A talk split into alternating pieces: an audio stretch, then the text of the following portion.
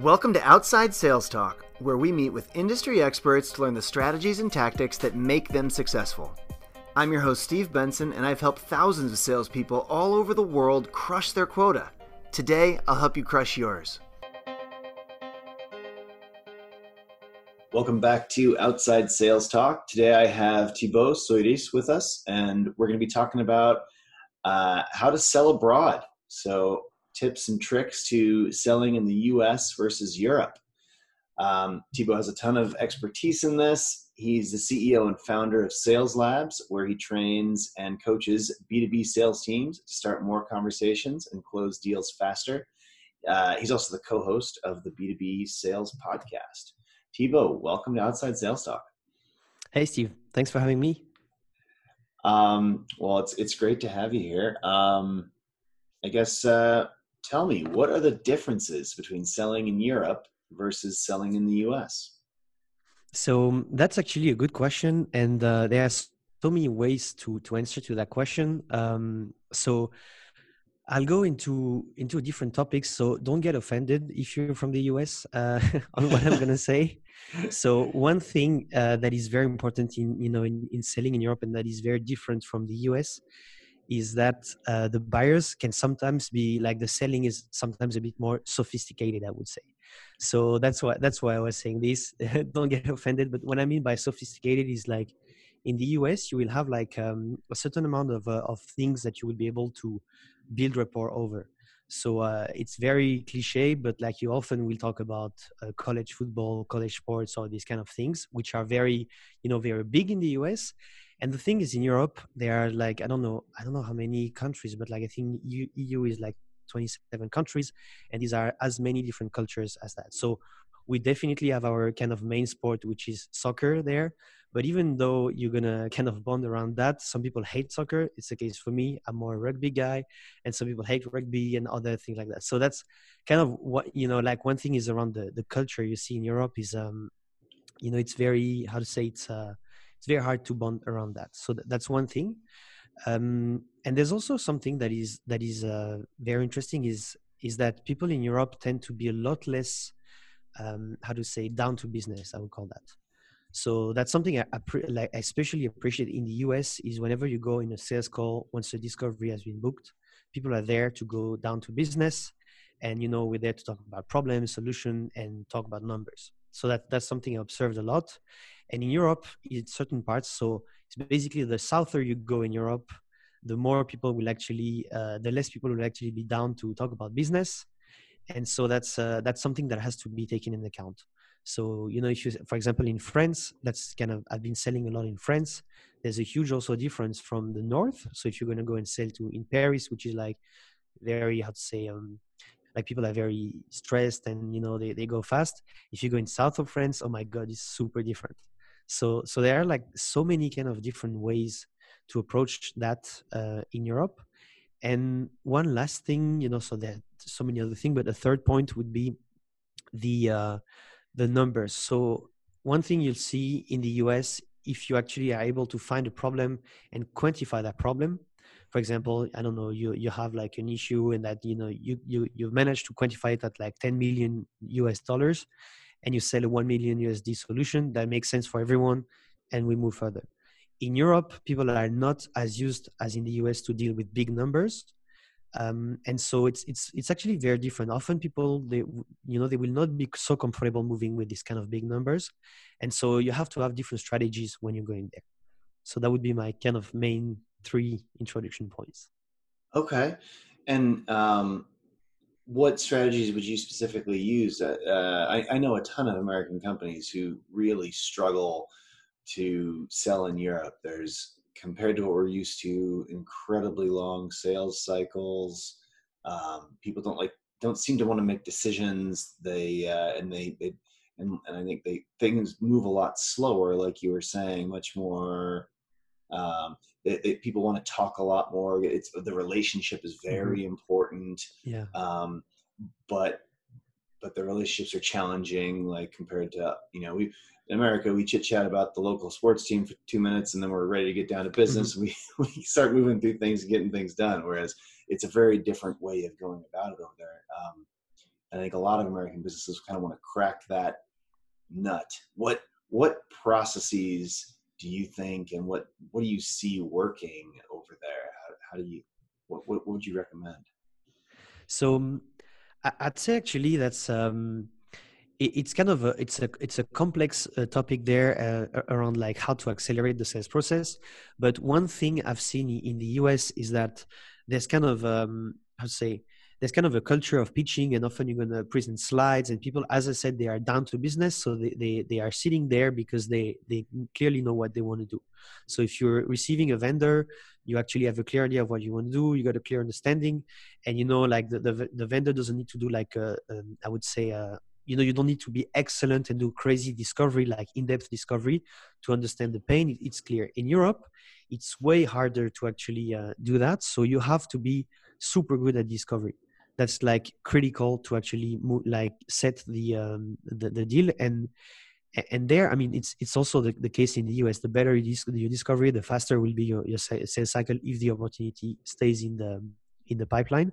So i would say that's one thing I, I really insist is like working on the discovery like finding the problem quantifying the problem and then offering a solution around that. So that that's that's one one way to do it Mm-hmm. And um, yeah, I'd say that that's the main difference. So it's kind of a paradox because in Europe we're a bit like late in terms of sales technique and methodologies compared to the US, but we need to ma- to master that way more than in the US because people tend to be, you know, like to have no urgency. There's the thing, you know, in Europe is like in the current crisis we're living. The question people are asking themselves is, should I take holidays, you know, in August? I'm sure in the US, no one's thinking about holidays. Everyone's like, okay, we need, we need to find a way to make like a positive, uh, you know, to just like get Q3 and Q4. And Europe is like, oh, you know, will the coast be open in the holiday? So that's, that's kind of uh, a thing there. That, that is, that is interesting. I haven't heard anyone in the last, I've talked with a lot of people about a lot of things in the last month and, and you know for, for everyone it's it's now april 14th uh 2020 yeah. so like right in the middle of covid and everyone's at home because this this won't be published for a few weeks but um the uh i have not heard anyone talk about their vacation for the year at all that's that that's a great that is a great cultural uh cultural point um, yeah. what, what other impacts does culture have talk to me about how culture impacts sales and especially field sales people in these uh, in Europe compared to America? So um, I'd say so. As as this something that I said at the beginning is like uh, it will really depend on the way where you are. So for example, if you're selling in Germany or DACH, uh, there's a very it, it's actually very tough market to crack uh, also for me myself i speak german but i don't really sell in german but it's a very tough market to, to crack because it's very um, sales there is also very kind of cultural. So if, if you don't speak and understand the culture in Germany, if you don't speak German, it's gonna be very hard to crack like some kind of a more traditional, um, I'd say, uh, industries, what we call the Mittelstand, typically in Germany. So it's like that's where most of the business is made, uh, but it's it's kind of very um, very hard if you if you're not into this kind of a circle and if you're like the American coming and uh, trying to sell something to the to these German people, it's going to be way harder.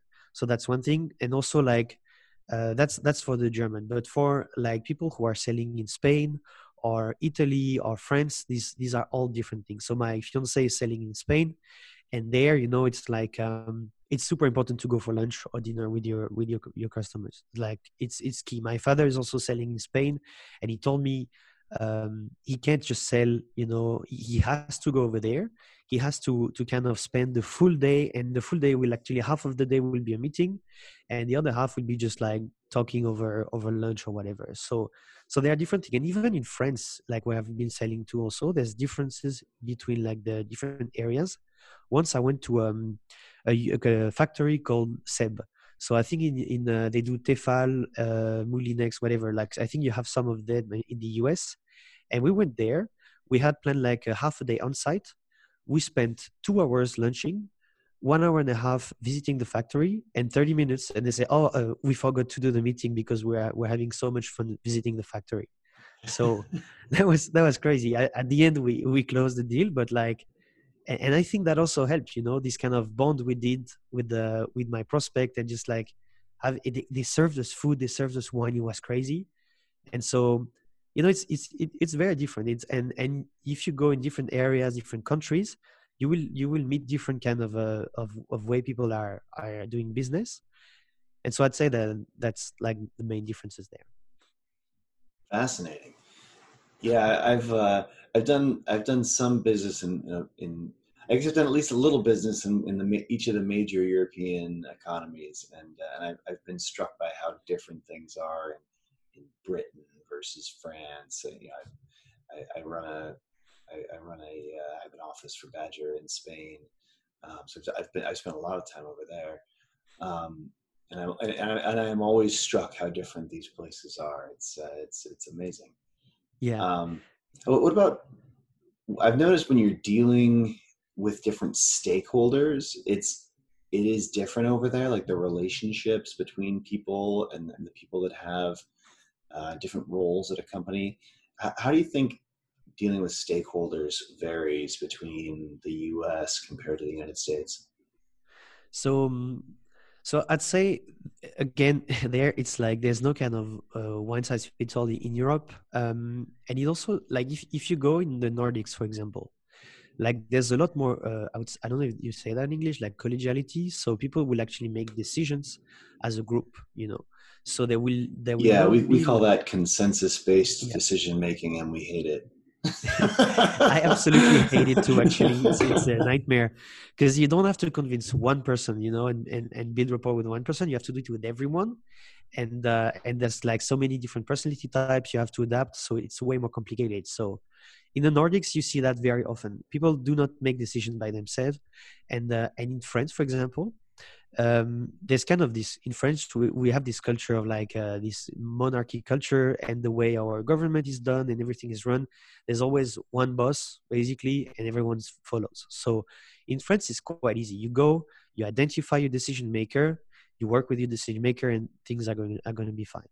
And um, and so that, that changes. Sometimes in, uh, in italy for example you would actually someone would say oh i'm the decision maker and then you you work hard you know you push the deal and then you realize this person is not the decision maker at all you know? They like they are totally hidden somewhere and that's their job is actually to pretend they're decision makers. So there, there are different ways but there's still a lot of similarities. So if you work with uh, big enterprise uh, companies you will always deal with like procurement legal uh, and you know you, you you'll have the same kind of organization as you have in the us um, but also like the this, this will change with the size of the company too and how do you think selling changes between the different european countries uh, you know a salesperson in Italy versus a salesperson in Britain versus a salesperson in Germany or France? How, what would you say that how, how, how does that change? So what what do you mean? What like do you have maybe an example because it's it's such a vast uh, thing that it's. Uh... Yeah, like the selling styles. Like it feels like if if if the decision makers are different, what what do you think about the styles of selling? Like do okay. you you mentioned some have you know, in, in some countries you may show up and you just hang out all day. In other places, you know, maybe Germany's more efficient or quicker. The Nordics are consensus based.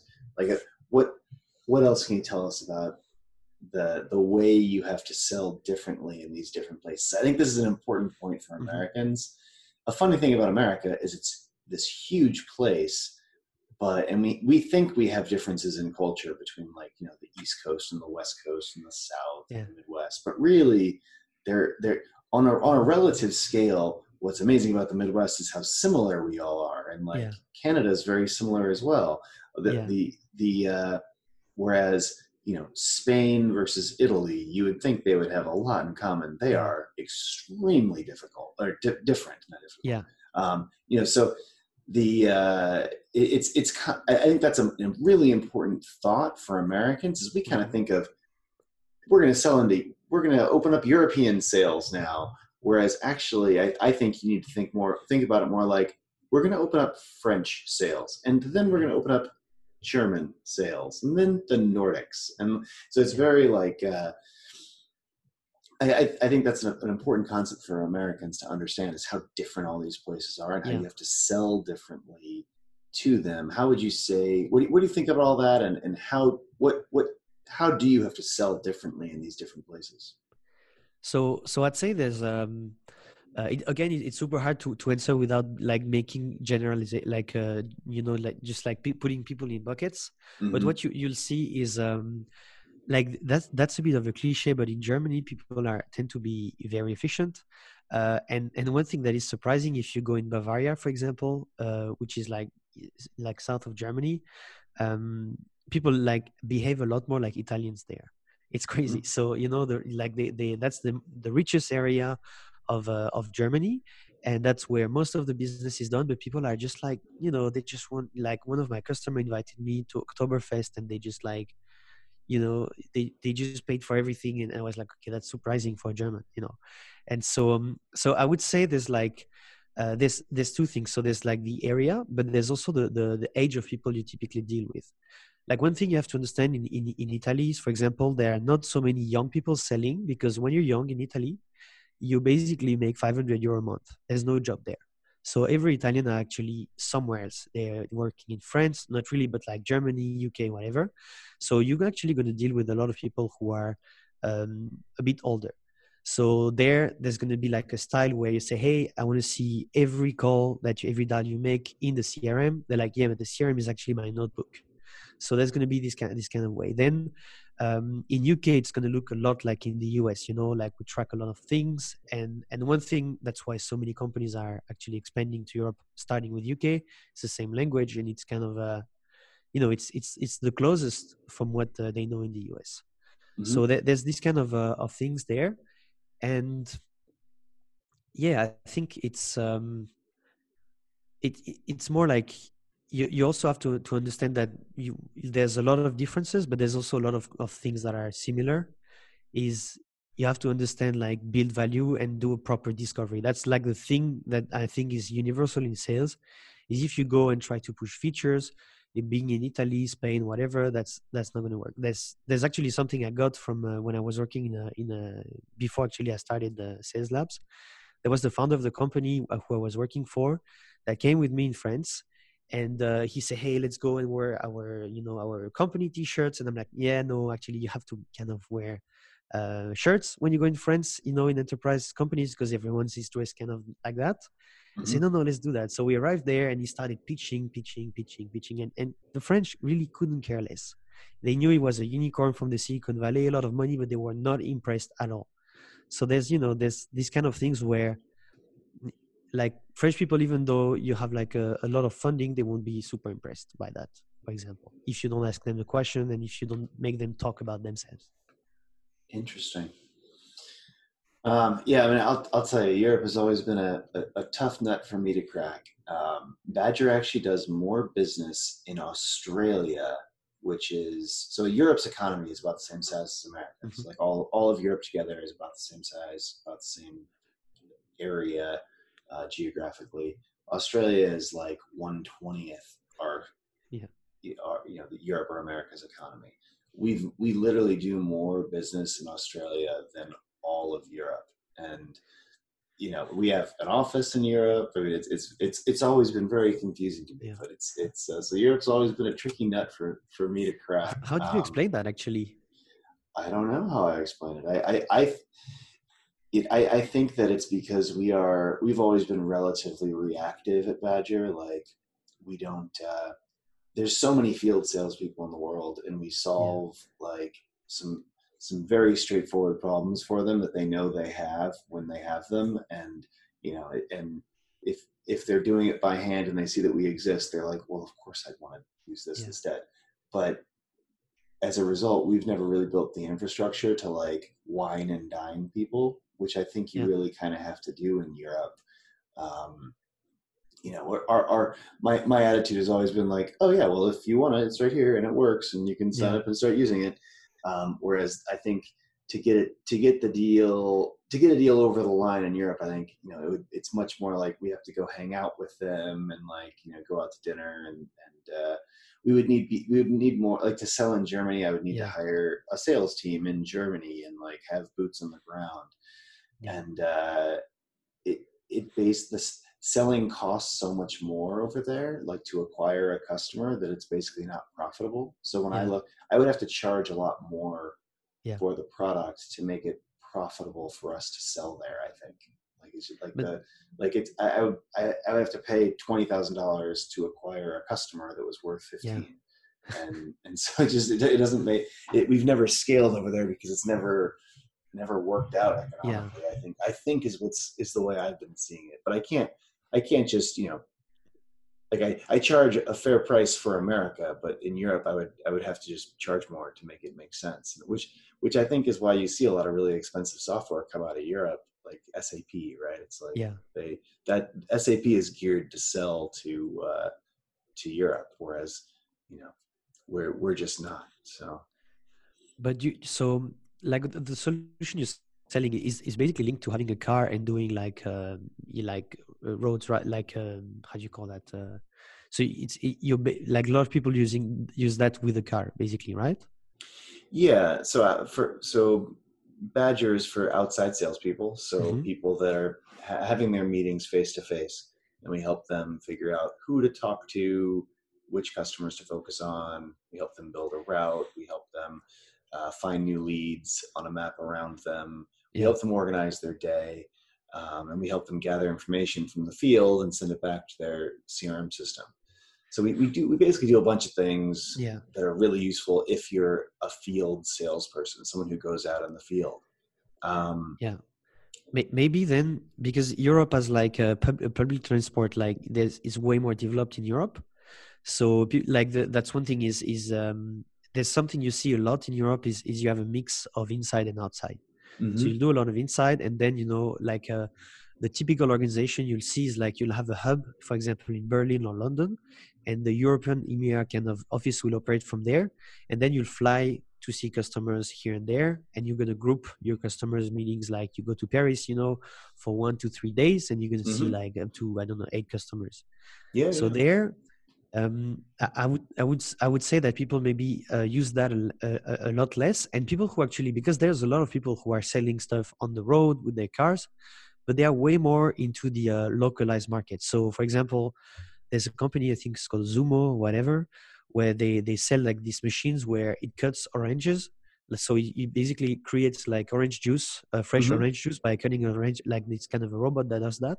Mm-hmm. And the people there, it's kind of a company from uh, south of, of Spain and yeah all their reps are kind of like they don't speak english but they speak spanish you know? And so they are you know they are in france in belgium whatever but then the official language of the company is spanish. Mm-hmm. so that, that would maybe an explanation is that the companies that use this kind of, of solution are way more let's say localized and so english is maybe not something they actually use every day. Yeah well and and that is another challenge for us is we obviously speak english and uh and i think that I think that what you're saying has has a lot of merit in that uh, you know a lot of the field sales reps in Europe speak another language other than Europe, other than English, and so that makes it hard for them to adopt our technology because it, you know our, our technology is written in English. We, we want to yeah. put it in other languages. We put some of our our websites in, in, in like 12 languages, but um, the actual product's only in English. So if you don't speak English, it's going to be tough. Um, but that's that's something that we're working on doing here. Hopefully, uh, probably that'll probably happen in 2021. But um, but yeah, it's it's interesting to use us as a case study and think about what's been challenging for us. Um, and and uh, and I think it's you know a lot of American companies probably have similar challenges um, with with but but it's such a big market. It's just as big as ours, yeah. and so it, it's always if I think figuring figuring it out is really worth our time if we if we can.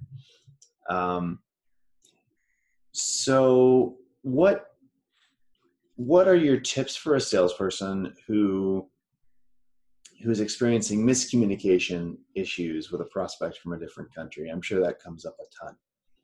So w- would you have an example of a miscommunication maybe so we can make it more I can give you a concrete tip? Um well, any sales miscommunication where uh, where maybe let's just say an objection was was mishandled. You thought something mm-hmm. was taken. The salesperson thought something was taken care of, but really there was still a concern. Or price would be a good one. um, or yeah. what's going to be included and what's not uh, would be a good one to talk about. I mean, any kind of like the classic. Yeah. I, you know, either the salesperson didn't listen well enough, or or they thought. I think cross cultural miscommunications happen a lot because mm-hmm. you hear each other, but you don't quite know what the other one is saying yeah. from a meaning perspective. Yeah, yeah. So so there I would use a, a very uh, classic technique which is called labeling. Have you heard of that? I have heard of that. Yeah from Chris Voss. So it's the uh, never split the difference there. So so labeling is very simple. Is whenever you you you kind of sense tension or an objection, there's something wrong. You know, you can feel it. You actually try to to to understand this kind of thing. I, I give you an example. I was like um, I recorded a, um, a, podcast where I reverse uh, engineered the sales process of a big company in the US. I won't say the name, and uh, you know i kind of used that to approach them and i sent them the podcast and the rep who actually we you know we we kind of reverse engineered was actually telling me oh it's great podcast you know and uh, he was kind of like turning around and i i sensed that there was something wrong. He he was not really comfortable with us putting this podcast and so what i did is uh, i used the label. So i said i said it sounds like you don't want me to um to to put like to that this podcast this episode to air and so I just started with the it sounds like or it seems like. And I kind of, you know, showed I showed that okay, there's something wrong. For me, I believe it's this thing. And then he kind of opened up and say, yeah, actually, uh, you know, you can still do whatever you want, but I I think it makes us look bad. And so he kind of started to really open up in there. So um, I would use this technique. And by the way, you can use it anywhere. It works all the time with every kind of culture. But so that's that's really what I would do. And uh, and and you know like being clear and upfront about the fact that you you there was miscommunication misunderstanding is always something valuable. Um and yeah that's that's a quick tip i would give.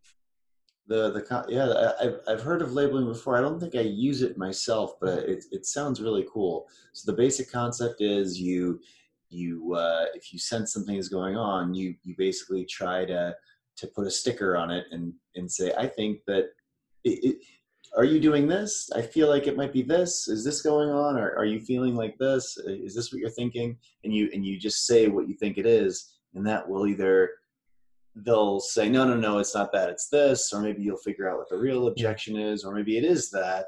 And uh, but it, it's a way to start the conversation and figure out what's wrong or what's right. I guess you could probably yeah. fig- you you could probably label, hey, it seems like you're really happy about this aspect of our service, and that that could start a conversation yeah. in that area. Yeah, I give you an example. Today, um, my fiance seemed to be very, you know, like angry or whatever, and I said, "It it seems to me like you're angry, or it seems to me like you there's something I did wrong." And I said, "No, but you know, there's this customer who wants to cancel the contract, and they are talking to me, and they want to they booked like a meeting with me, and then she started talking, talking, talking, talking.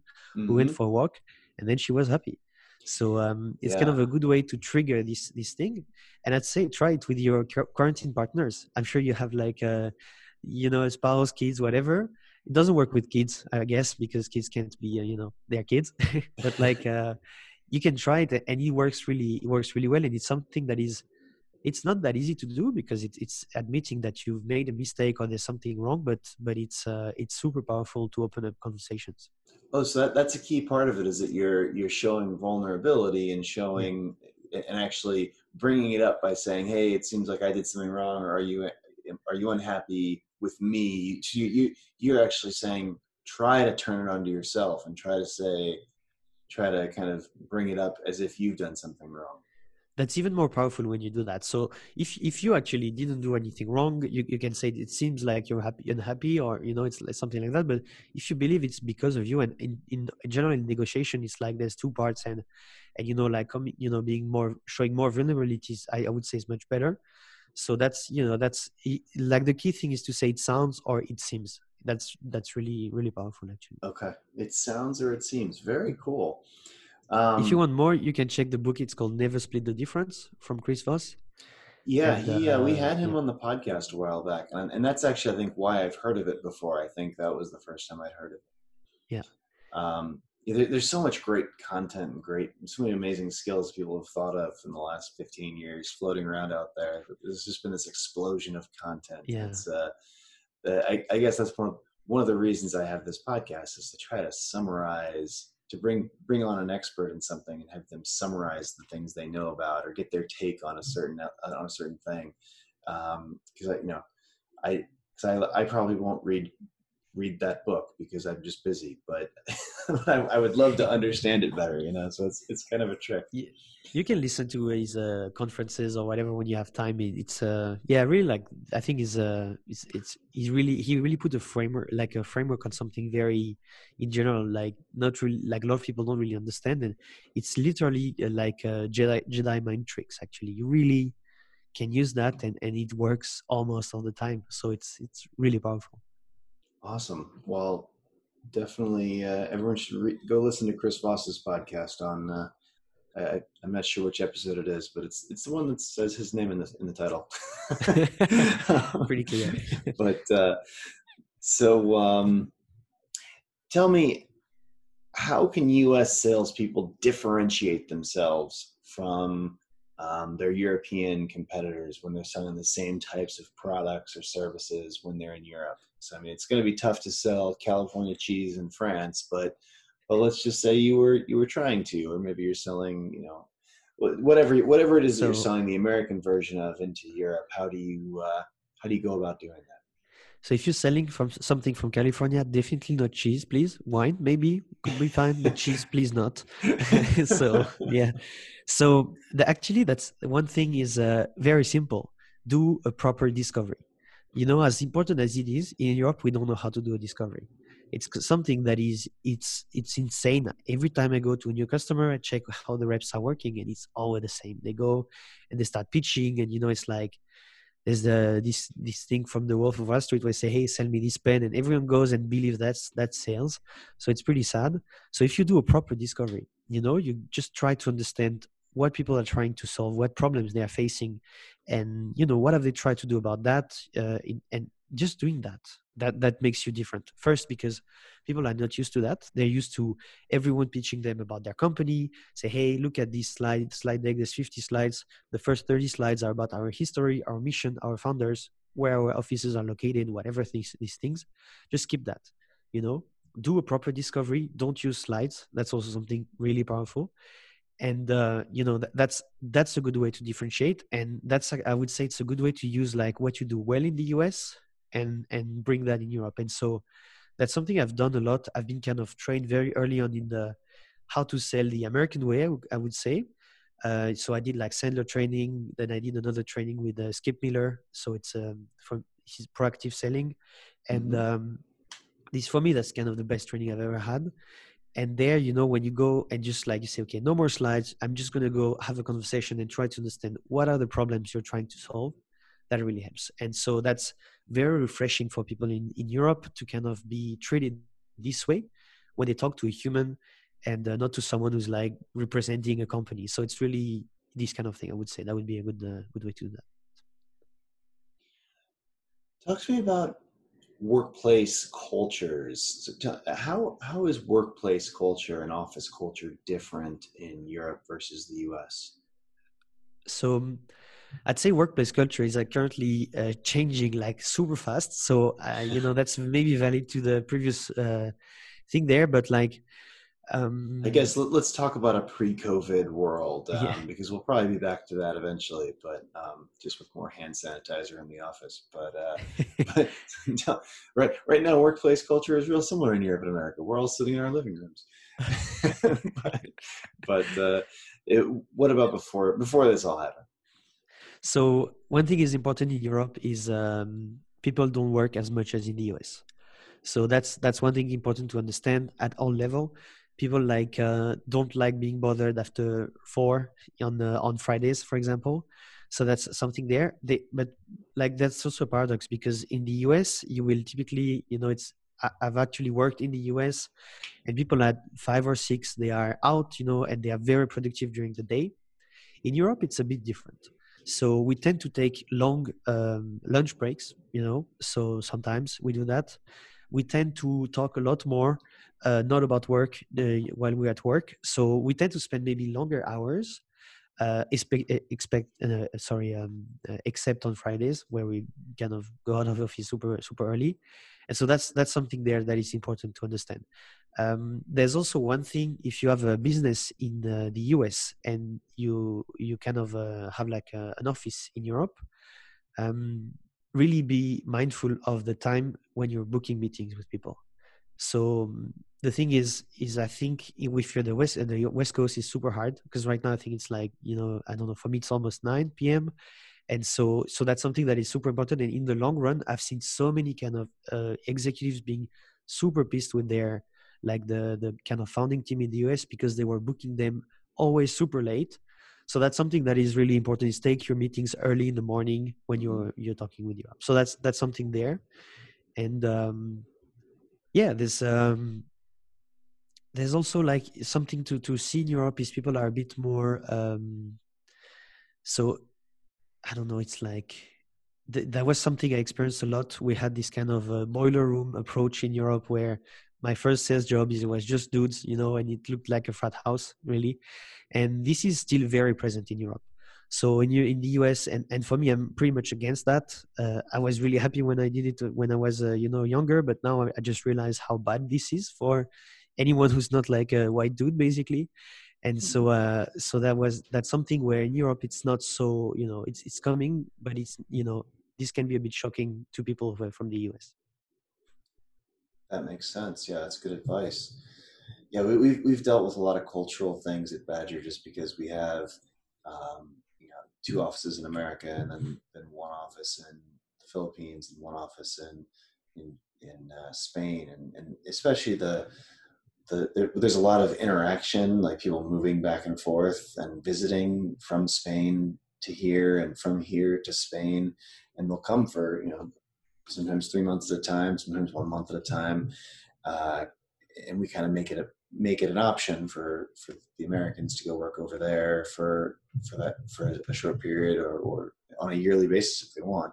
Mm-hmm. And so we've we've kind of had a lot of interaction between these two groups and had to learn learn to work together on these off hours. And yeah, like the the the, the timing is really important. So like early morning West Coast America meetings are, are uh, my early mornings are always booked up with stuff going on in Europe. Um, and that, and, uh, and the, the, the work hours is tricky because like for, and we, and we definitely learned that because for us, like for me to book, you know, if I've got like an executive or someone on my team over there, like it's, I, I, I wouldn't think twice about booking something at seven o'clock on a Tuesday, but they hate that. So whereas, yeah. whereas if you want to, you know, if they, if I was working with India or so, we've got people in India as well. That if you, if I'm working with that team, like they can totally, they, they wouldn't, they wouldn't hesitate to book a meeting at eight o'clock PM my time. Right. And, yeah. And, uh, but it doesn't work both ways there. We Americans just, I think, I think we view work hours, we we we work more in, in America, I suspect. So that's probably, uh, definitely, that, that jumps out. And, the thing you do is like there's kind of office hours where maybe you, you'll come early leave early but then you kind of open your laptop and keep working in the evening actually yeah. something i'm doing actually but it's my we own business so we're fine to be booked on like if, if yeah. someone if, if something needs to happen at 8 p.m then something needs to happen at 8 p.m right yeah. like we, we don't i think that's whereas it's it's it's more uh it's it's socially taboo in europe to do that yeah exactly and uh yeah i mean it's it's that's something i think is important also to to understand because uh, um, people like to be to be um, yeah they like to kind of still have this difference between work and uh, and and and personal life. And uh, i've definitely seen as that as a you know in, in, many times i've worked with us companies in europe that has been a huge problem for a lot of people. So even for me now actually i don't care. I'm taking meetings at any time. But when i was you know on payroll for someone that was that was really hard for me. Yeah, yeah, and I I think it's cultural too. I mean, they they have more separation between family and work. They yeah. You know, the, the Spanish are always telling us that you guys live to work and and uh, we work to live. yeah. Um, what, what, what, what other suggestions do you have for um, salespeople in, in, in the United States to work better with their colleagues in Europe or customers in Europe? Um, so there's something I would recommend, and it's not only just like to work better with the colleagues or, or, or you know like in Europe or, or you know it's every, with everyone is just like do some research. Like you know whenever you're going to talk to a prospect don't look and say oh you've been to this university or just like try to understand like something i call triggers. So now linkedin is very easy to find triggers where you're going to be able to find like um, you know like people live like a crazy digital like kind of a mark. So they're on twitter they're on facebook they're on instagram. So there's so much data you can use. It's a bit of spying i would say but like really do your research when you're talking with to someone and try to to to be relevant around that. So that that's really an advice i would give is to be super precise on that and don't be you know don't be lazy on that. And so so that's that's one advice i give to people who really like to prepare.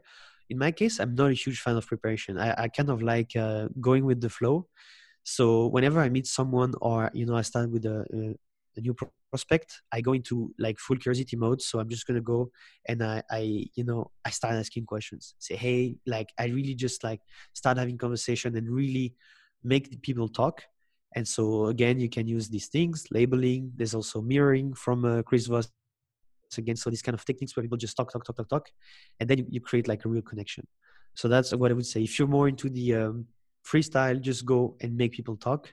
And if you're not just like prepare so you can have like subject of topics of conversation. Uh, that, you brought up another concept there triggering. I think that's great. Um, you know, that's this is people. this one is mine oh that one's yours? I, I yeah. hadn't heard that before either. That was that was really cool. So so uh, just to bring everyone's attention to that because I, I, I, haven't heard that before kind of looking for things that get people that will trigger them to uh, to talk about something or, or be engaged or you know, finding out something about them that like if you were to trigger that that topic they're gonna they're gonna engage with you. Very cool. Exactly. Yeah.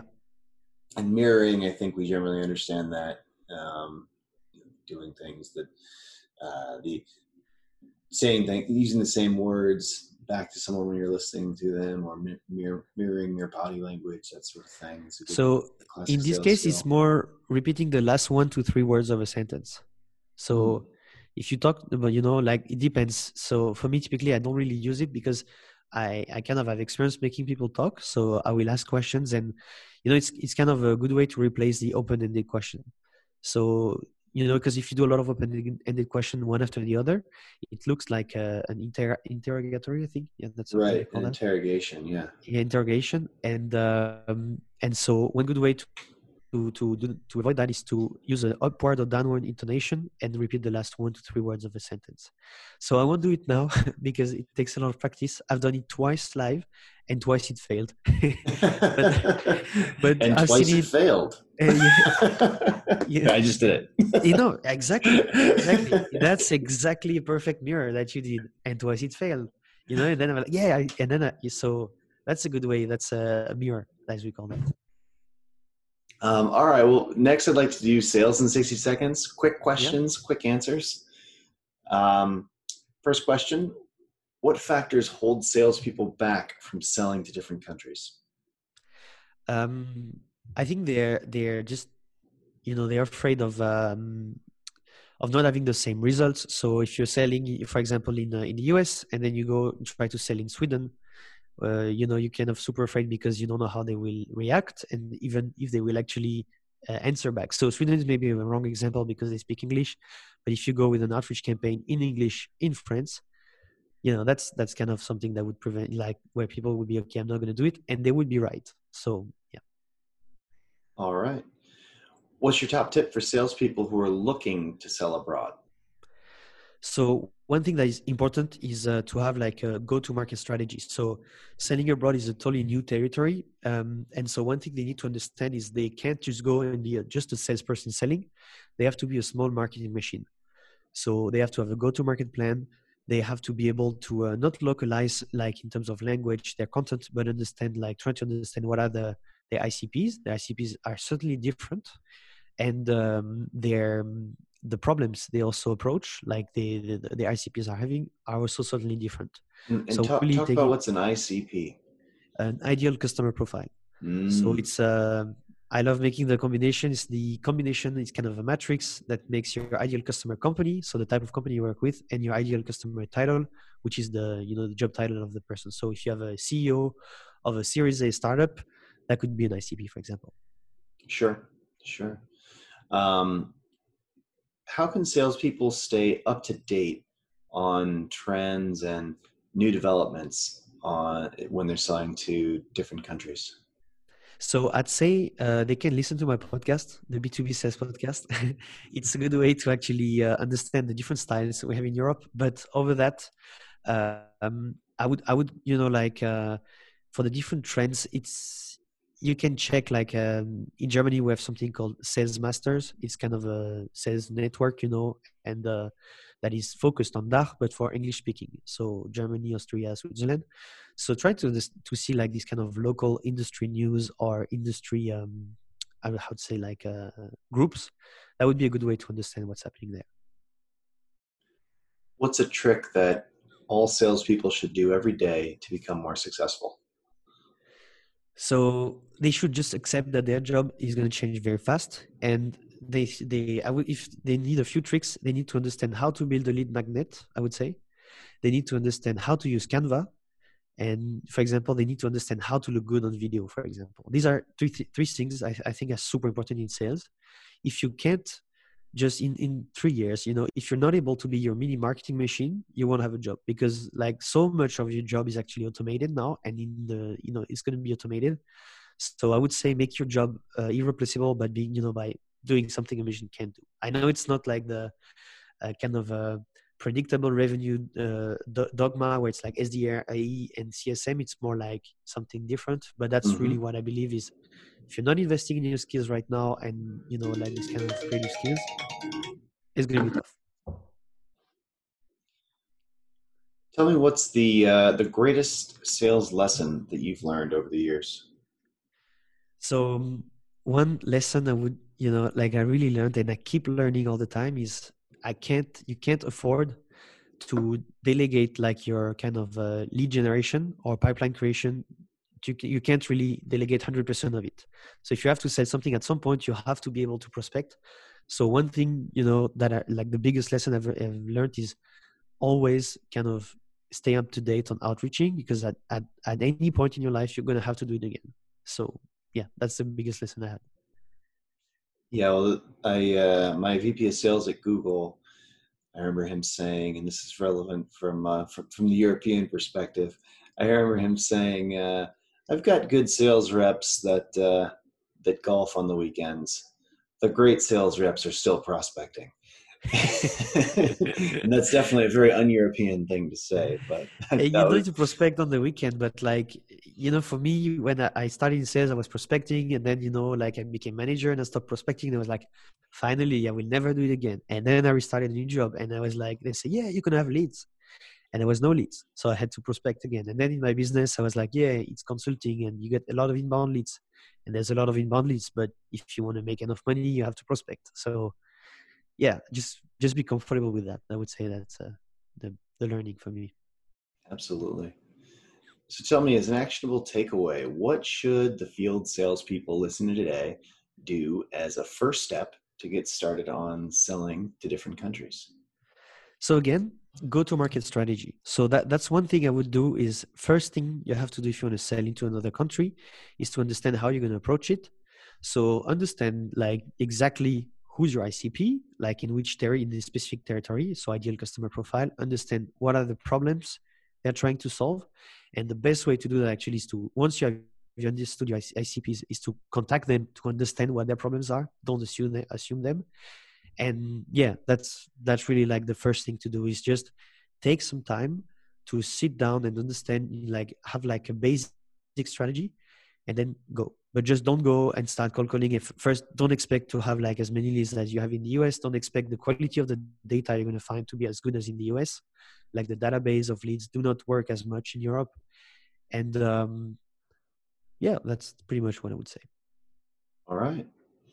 Um, well uh, i'm going to try to summarize all the wisdom that you've given us today for all the people that are driving and couldn't take their own notes.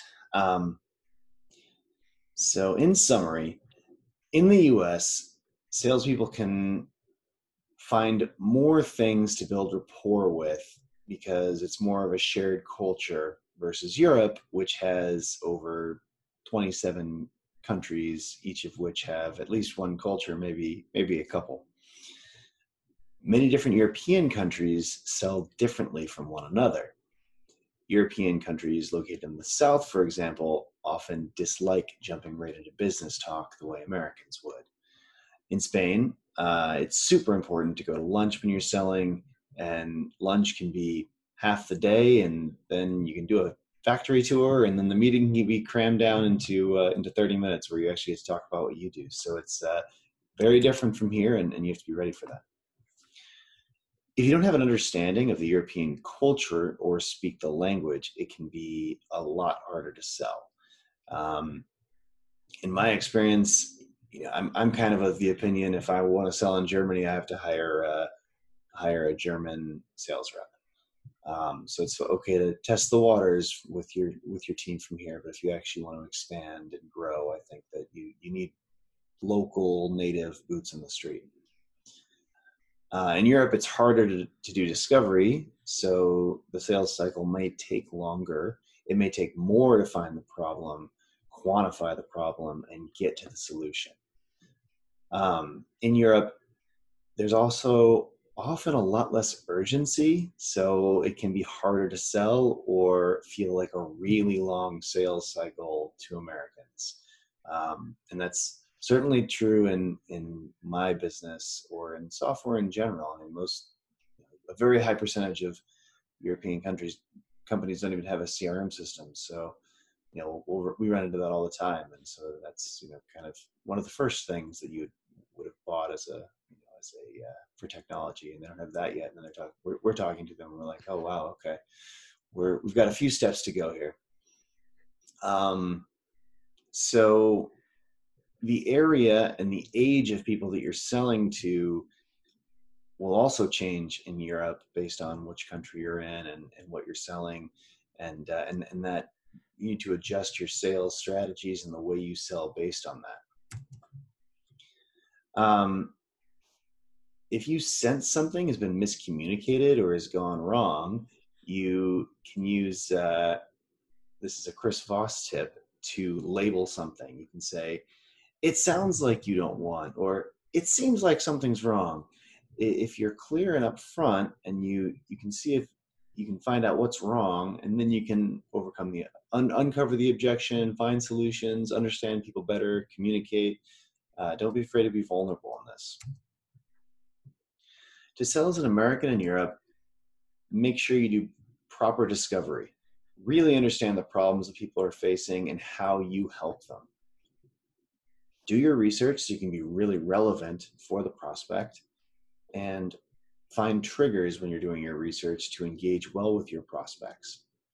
This can be very refreshing in Europe because a lot of people, a lot of times, sales reps there aren't doing it, so you can gain an advantage there in Europe, people tend to leave the office very early on Fridays. So that's probably a bad time to uh, to schedule meetings with them, obviously.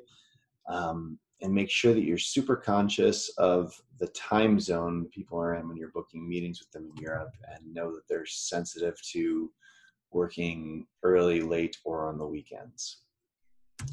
Um, well, this has been fantastic, Thibaut. Uh, where can listeners read more about your work? Where can they reach out to you? So first, that was a great summary. Thanks a lot. Um, so they, there's a few places. So where I'm the most active is on LinkedIn. So you go Thibaut Souyris. I'm pretty sure you will put the link. There must be no other Thibaut Souyris on LinkedIn because it's, it's not like uh, you know John Doe or whatever. Mm. Uh, so that's one place. Uh, why don't you spell that for people really quick? Souyris. So both Thibaut and Souyris. Yeah, I'm sure no one could get it uh, right. Even in France, they wouldn't be. So it's T H I B A U T Thibaut. And Souyris is S O U Y R I S. Ah, French. Such an easy language. Yeah, it's like super easy. it's crazy. So they, they can find me on LinkedIn there. And uh, if they want actually to go uh, on my website, saleslabs.io, so S A L E S L A B S.io, they can find me there. I've got videos. I do, I do everything in English and uh, at the time I'll have like blog posts and whatever things. So these are the two places where they can go, and they'll be able to find the podcast also on the on the website. Fantastic. Well, this has been a great episode of the Outside Sales Talk. Thibaut, I really appreciate your time. If any of our listeners can think of any sales reps that are trying to sell into Europe who would benefit from learning the skills that Thibaut brought us today, share the love and forward this on to them. Um, that really helps spread the word and uh, helps people out. Take care until next time, guys.